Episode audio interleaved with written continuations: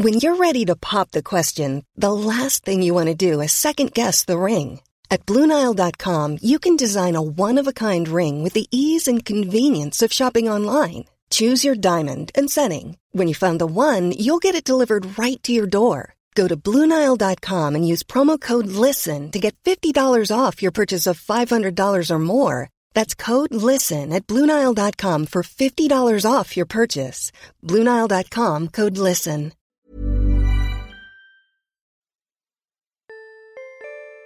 This is the Naked Genetics podcast, taking a look inside your genes.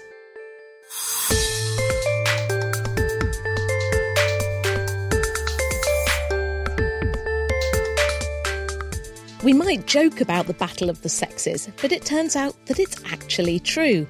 Well, at least for a hundred or so imprinted genes. We thought that most of these genes were going to be growth regulatory genes and genes that were important in the embryo and the, and the fetus. But as time has gone on, we've found genes that have other properties that are beyond fetal growth. Plus, what opossums can teach us about sex, reporting back from a very special scientific meeting and a superhero-styled Gene of the Month. This is the Naked Genetics podcast for April twenty seventeen with me, Doctor Kat Arney, brought to you in association with the Genetics Society, online at genetics dot org dot U K.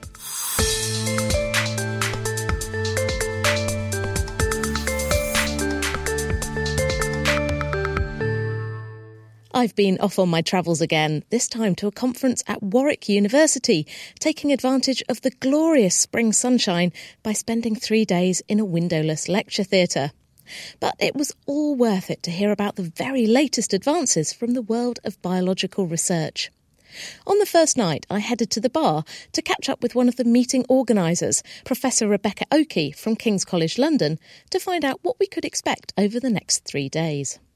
Well, the soul of this meeting is a real combination of the British Society for Developmental Biology, the British Society of Cell Biology and the Genetics Society, uh, bringing together themes that overlap and complement um, each other. So this is really covering most of the aspects of life, from the genes that are controlling cells, the cells themselves and how they're behaving, and then how that's kind of working as animals and plants grow. Absolutely, and all of that underpinned by obviously genetic mechanisms and molecular biology, and together that just brings the picture into, into sharp focus around everything from nucleic acids to growing organisms.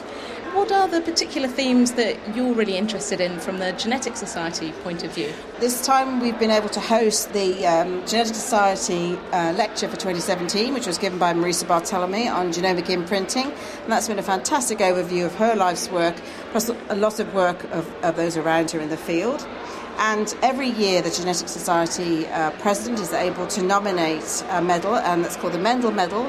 And Wendy Bickmore has nominated uh, famous uh, plant geneticist David Baulcombe from Cambridge.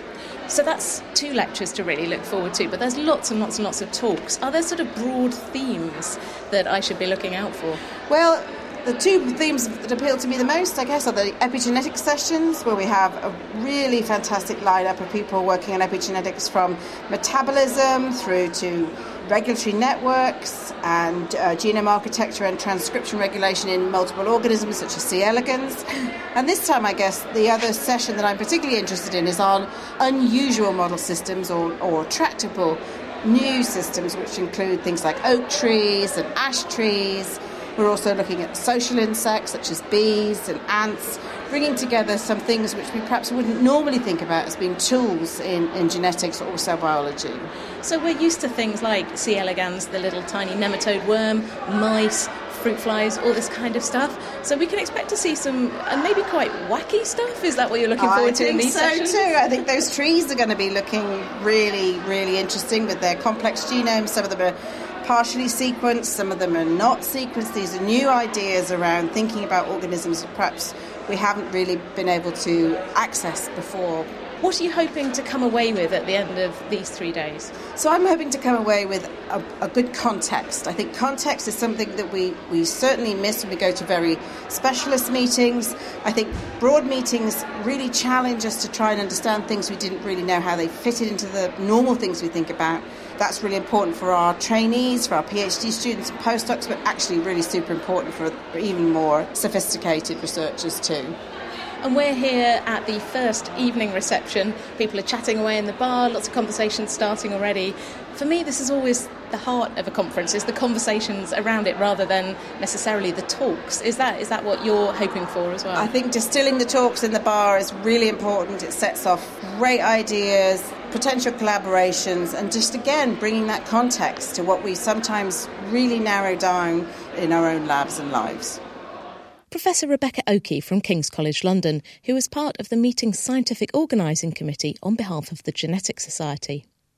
As Rebecca mentioned, one of the first talks we heard was from Marisa Bartholomew, Professor of Cell and Developmental Biology at the University of Pennsylvania, who gave the twenty seventeen Genetics Society Medal Lecture about her work on genomic imprinting. I started by asking her to explain exactly what imprinting actually is. So genomic imprinting is a process that affects only a small number of genes. It's mammalian. And the bottom line of a genomic imprinting is that these small number of genes are only expressed either from their maternal allele or their paternal allele, the one copy they inherit from mom or the copy they inherit from dad.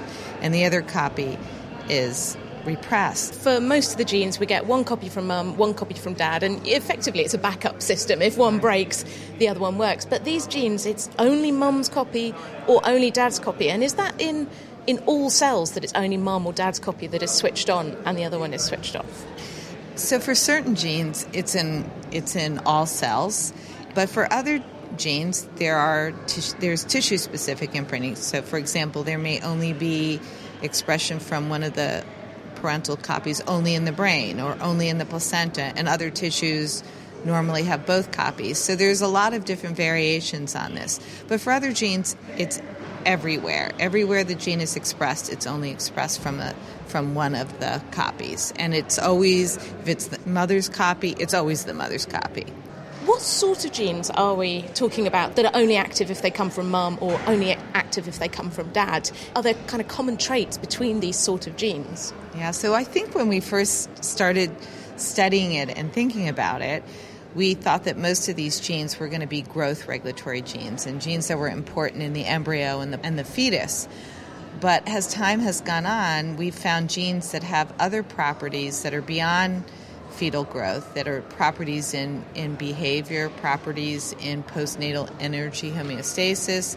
So, so their properties are pretty diverse, and you can no longer just say, well, these are growth regulatory types of genes.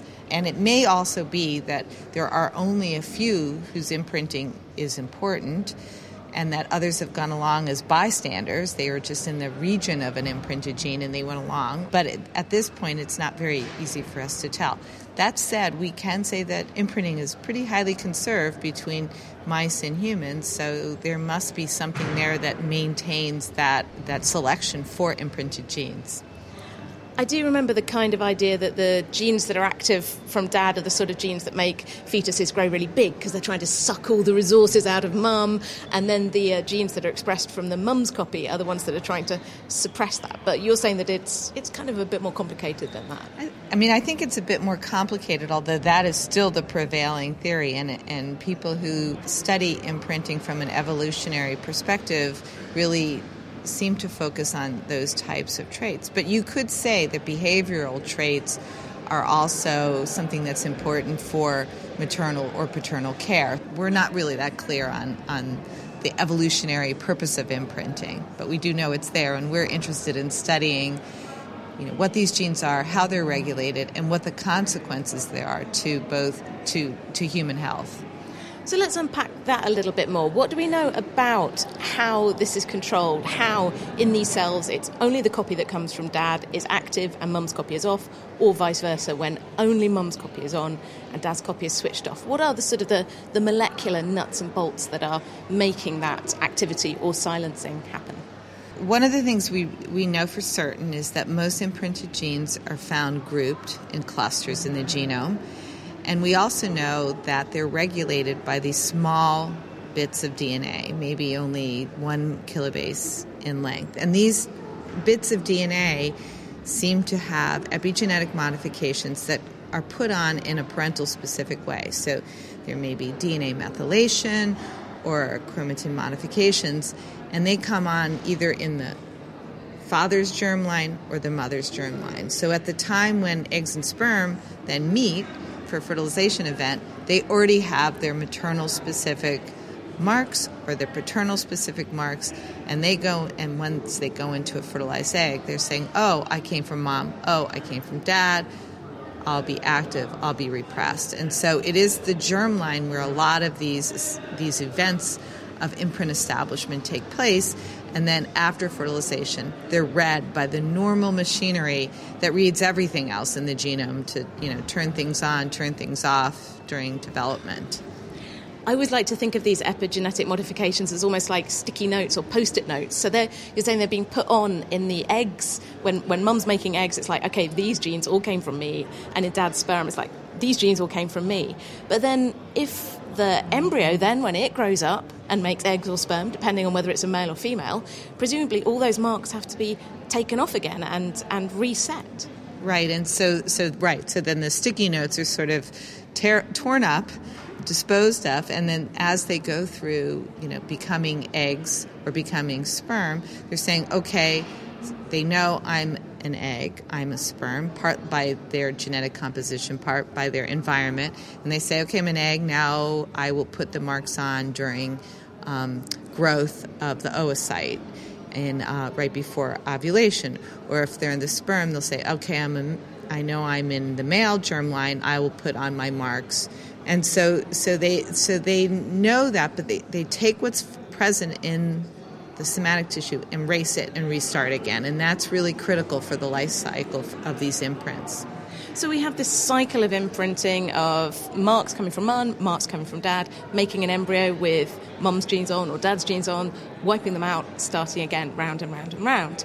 So we know that that's kind of how it works normally.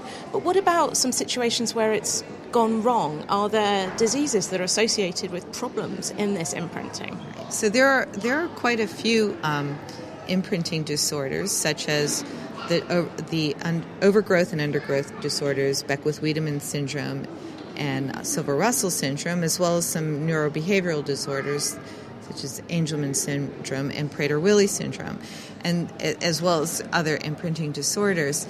And there are cases where there's just um, deletions or mutations in the expressed copy of a gene that leads to this disorder. But there are also cases of which, depending upon the disorder, how, how prevalent they are, where they're just mistakes in that marking of the imprint that occurs in the germline, or maybe something happens during gametogenesis where it's erased a little bit, or after fertilization something happens. It's not clear, but what we can see in in some of these children that have Beckwith-Wiedemann or Silver-Russell, they'll have a mosaic pattern in their cells, so that some of their cells have their D N A methylation that looks right, normal, and some cells have lost it. And so we don't know if there's something that happens very early in development that leads to this, or if there's an environmental perturbation. One of the things that, that my lab, as well a few others, have studied is the effect of um, assisted reproductive technologies on imprints. And we've, using a mouse model, we have shown that some of the techniques used in assisted reproduction could lead to some mistakes in maintaining appropriate imprints that could lead to these disorders. Basically I V F, in vitro fertilization. Right, right, right, that's correct. And there's been an association with increased incidence of Beckwith-Wiedemann syndrome. So that, so the environment that an egg or a sperm or an early embryo in can be very important for appropriate imprints. Now that we know that there are these imprinted genes and starting to understand how they work, what are still the big questions? What do we still really need to know? I mean, I think there, I think there still are a lot big questions, and that is, how are these genes recognized in the germline to be modified or marked with their parental origin so they're imprinted? That's another thing that we and others are still working on. So there still are a lot of really important questions to answer. And um, and again, since it affects human health, it is something that we really want to drill down. Marisa Bartholomew from the University of Pennsylvania.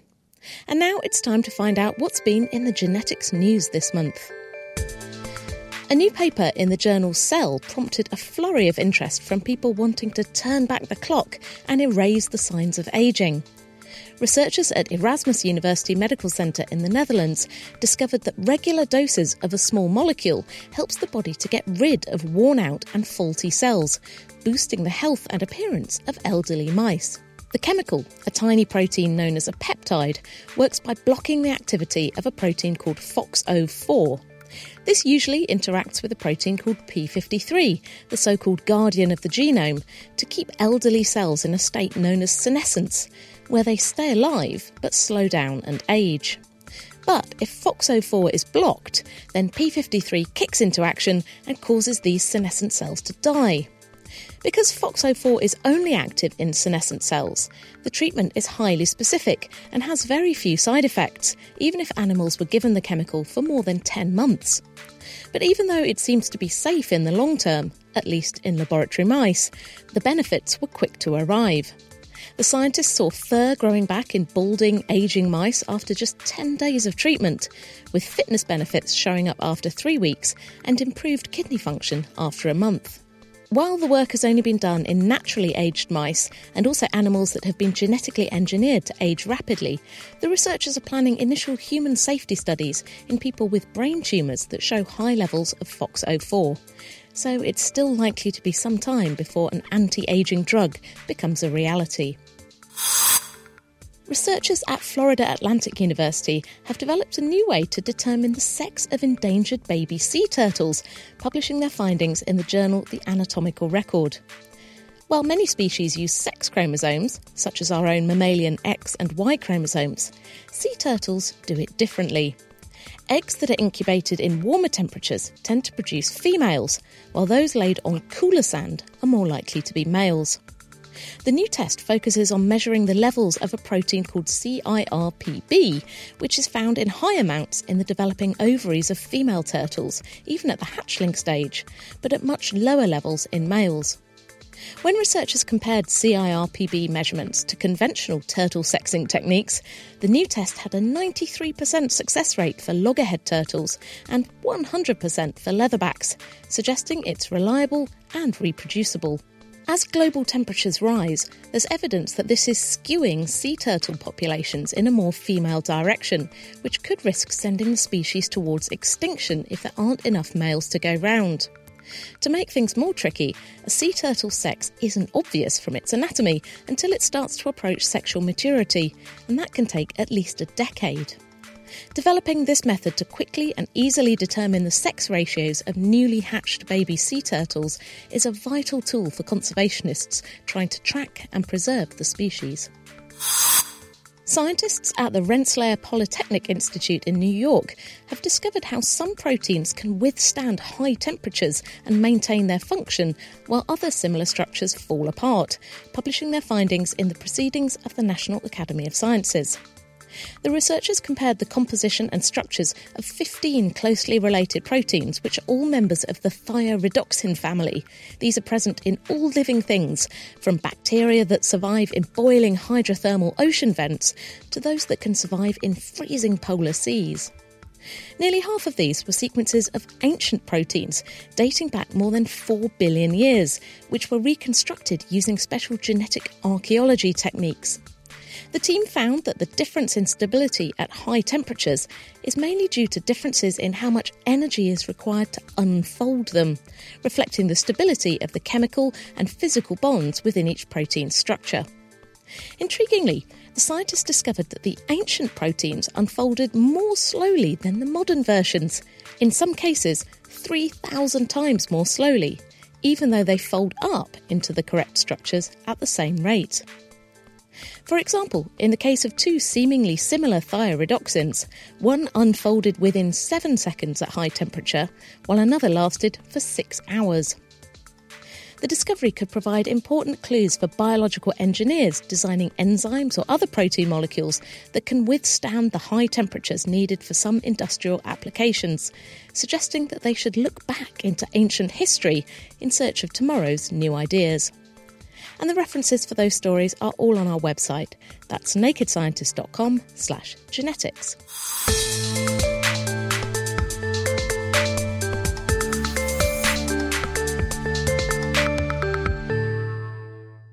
you're listening to the Naked Genetics podcast with me, Doctor Kat Arney. Still to come, our gene of the month is a bit of a superhero. But first, it's time to hear from another of the speakers at the spring meeting, Bryony Leake from the Francis Crick Institute in London, whose presentation was part of the newly tractable systems strand of talks. I couldn't help but catch up with her afterwards to talk about the animals that she's studying. So we work with opossums. They're from South America, and they're, they're about the size of a rat, which makes them a very useful model uh, animal for studying marsupial biology, because they're easy to keep in the lab because they're small and they eat a, a normal diet just like a rat or a mouse would. So what are marsupials and why are they interesting, and how, how are they different from mammals like us? So marsupials are basically um, an earlier evolutionary form of mammals. They branched away from the kind of mammals that we are um, about one hundred eighty million years ago during evolution. And they're, they're similar in some ways. They feed their young milk and their young develop um, inside of them. But they're, they're also different in that their babies are born at a much more um, developmentally early stage, basically still what would look like an embryo in a, in a mouse. And they crawl up the mother's tummy and attach to her nipples and get milk from, from outside and finish their, their development there. So they're very useful to study um, aspects of early development because they're already external to the, to the mums. They're easier to study. And what sort of things are you trying to look at with your opossums? You're keeping them in your lab.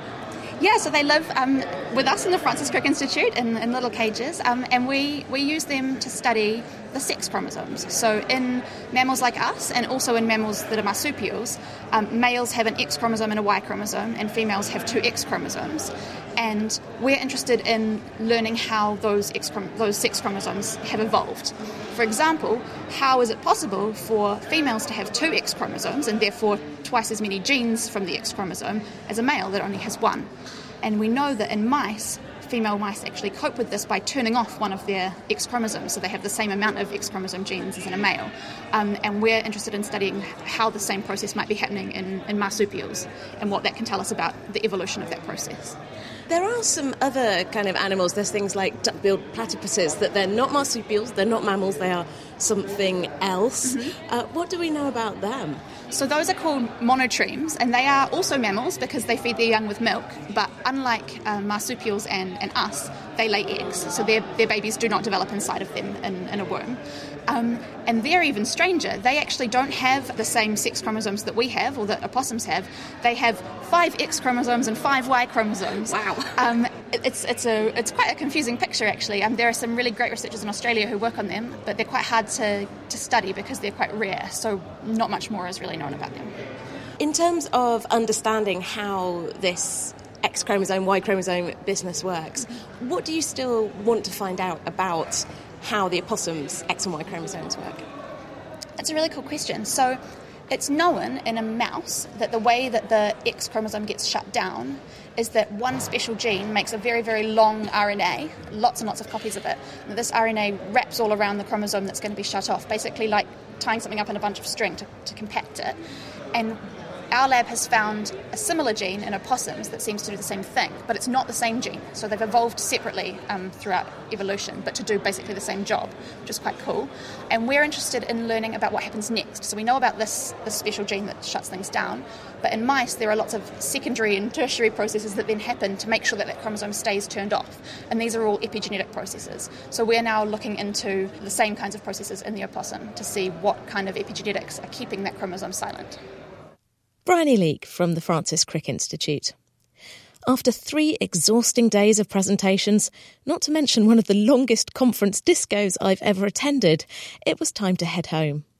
I met up with Rebecca Oakey in the final coffee break to chat about her highlights of the conference, starting with the very first lecture of the whole meeting, a talk from Bonnie Bassler from Princeton University in the U S about how cholera bacteria club together. So Bonnie's talk really focused on uh, bacteria and their uh, behaviour, how they how they group together in these biofilms, which are groups of bacteria it, uh, that arrange themselves in a way that stick to your gut and form um, an infection.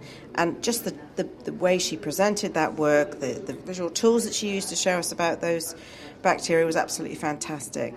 And I think what we really need to do is understand more about cholera, because actually cholera is a model organism for so many other nasty gastrointestinal infections.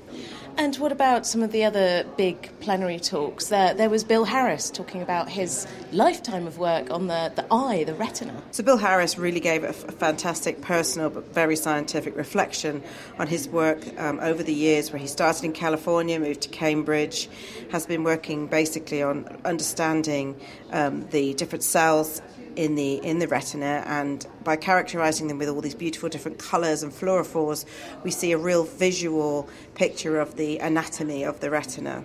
What was lovely about that talk and some of the talks that gave more of an overview was seeing how techniques have changed. So starting from work done maybe twenty, thirty years ago, when you've got really basic techniques and everything was so hard and so difficult, and now you can label stuff with fluorescent dyes in, in all shades of the rainbow. Yeah, the, the real the real visual um, pictures we saw in terms of those multi-colour dyes and techniques for labelling cells is just fantastic. You know, starting off with some very, very simple techniques. The The anatomy is still the same, but the way we can view it is so much more complicated and so much more uh, informative. One of the other strands in the conference has been something called newly tractable systems. What did we mean by that? What were you trying to achieve, and what were some of the standout talks there? So we've always in biology used models to study biological systems, and some of those models are really well understood. Their genomes are sequenced. We know a lot about the um, genes that, that act in these organisms. They behave in standard ways, but actually what we really want to do is sort of push that out and start looking at other organisms which are not as well understood. Understood, maybe don't have all their genome sequenced, maybe don't have any of their genome sequenced. So we were really looking at bees and trees, honeybees, bumblebees, ash trees, oak trees, and really trying to push ahead the genetic sides of organisms that wouldn't traditionally been used in breeding experiments. This is a Genetics Society joint meeting, where there's a lot of epigenetics talks, you know, getting towards being the epigenetics society. Well, I'm afraid there was quite a heavy emphasis on epigenetics, but that was good because it actually crossed all of the societies, and there were me- there were epigenetics talks within every grouping.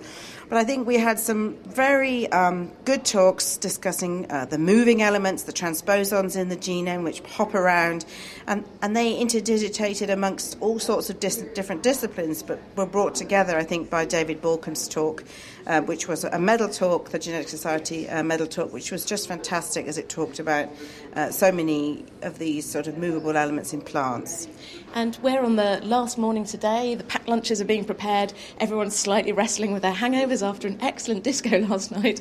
Uh, but were there any talks this morning that caught your eye? Well, there were two absolutely stunning talks. First of all, we've got a brand new D N A methyltransferase, D N M T three C. We thought A and B were the end of the stories, but we have a new enzyme, one that has just popped out of a very, very complicated uh, screen that wasn't looking at all for a methyltransferase, and it just popped right out. And I think this is just the way that we need to do biology and genetics, is to actually look and see what's there rather than looking for something that we're expecting to find there. And that was an amazing talk, and that was from Deborah Borghesi's group in, in uh, the Curie Institute in Paris. It was an absolutely fantastic. And so that's a new enzyme that puts on these epigenetic marks, these kind of molecular post-it notes on genes. Yes. That is a, a really big discovery.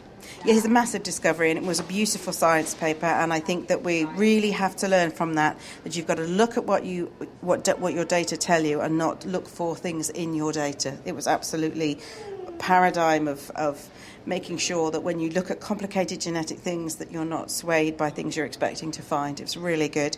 And secondly, Miriam Hemberger's work on the placenta, her take-home message is it's not just about the ageing oocyte, really your placenta's age, and the and endometrium and all those good tissues that feed the feed the fetus are just really, really important. The older they get, the, the harder it is to have an uncomplicated um, birth. And I think in mammals that's really important because that relates to ageing and the things that we are encountering in our current society. So as we approach Easter, it's not all about the eggs. It's really not all about the eggs. Rebecca Oakey from King's College London and the Genetics Society. Sadly, the other Genetics Society medal lecturer she mentioned, David Baulcombe, he's the winner of the Mendel Medal, managed to escape before I could grab an interview with him. I do hope to track him down for a future show to discuss his groundbreaking work on R N A interference in plants, so watch this space. And finally, it's our gene of the month, and this time it's Spidey. And yes, it was named after Spider-Man. Discovered in twenty sixteen in those famous fruit flies, Drosophila melanogaster, Spidey encodes a type of protein known as a steroid dehydrogenase, which is involved in making part of the waxy substance that coats the outer layer of the insect, known as the cuticle. Not only does this biological raincoat help to protect flies from the weather and any would-be microbial invaders, it also carries important information about the sex, age and social status of the wearer. It turns out that knocking out Spidey in fly larvae is lethal and the maggots are unable to hatch out of their pupal stage. But more intriguingly, reducing the activity of the gene in adult male flies has an even more striking effect. Around half of male flies with reduced Spidey end up firmly stuck to the walls of the plastic tubes they live in, hence the homage to Spider-Man. The loss of Spidey changes the properties of the waxy compounds making up their normally non-stick cuticle coat, meaning that the fly's legs become coated with food and other gunk and they become glued down. Unlike their comic book namesake, these flies can't use their sticky powers for good, and eventually they die of starvation, coming unstuck in the metaphorical rather than the literal sense. Versions of Spidey are found in many insects, and researchers hope that understanding more about its role in development, stickiness and protection could lead to the development of more effective targeted pesticides. And looking outside the insect world, maybe we could harness Spidey's special behaviour to develop better antimicrobial or non-stick coatings, though whether they can repel Spider-Man himself remains to be seen. That's all for now. Next month I'll be zooming in on cancer, and after that I'll be back with more from the spring meeting with tales of bees and trees. Until then, if you've got any questions or feedback, just email me at genetics at thenakedscientist.com. You can also get in touch through the main Naked Scientist Facebook page or by tweeting at Naked Genetics. Every episode of the Naked Genetics podcast is available on iTunes and online at thenakedscientist.com slash genetics. The Naked Genetics podcast is brought to you in association with the Genetics Society, online at genetics dot org dot U K. I'll be back next month for another peek inside your genes.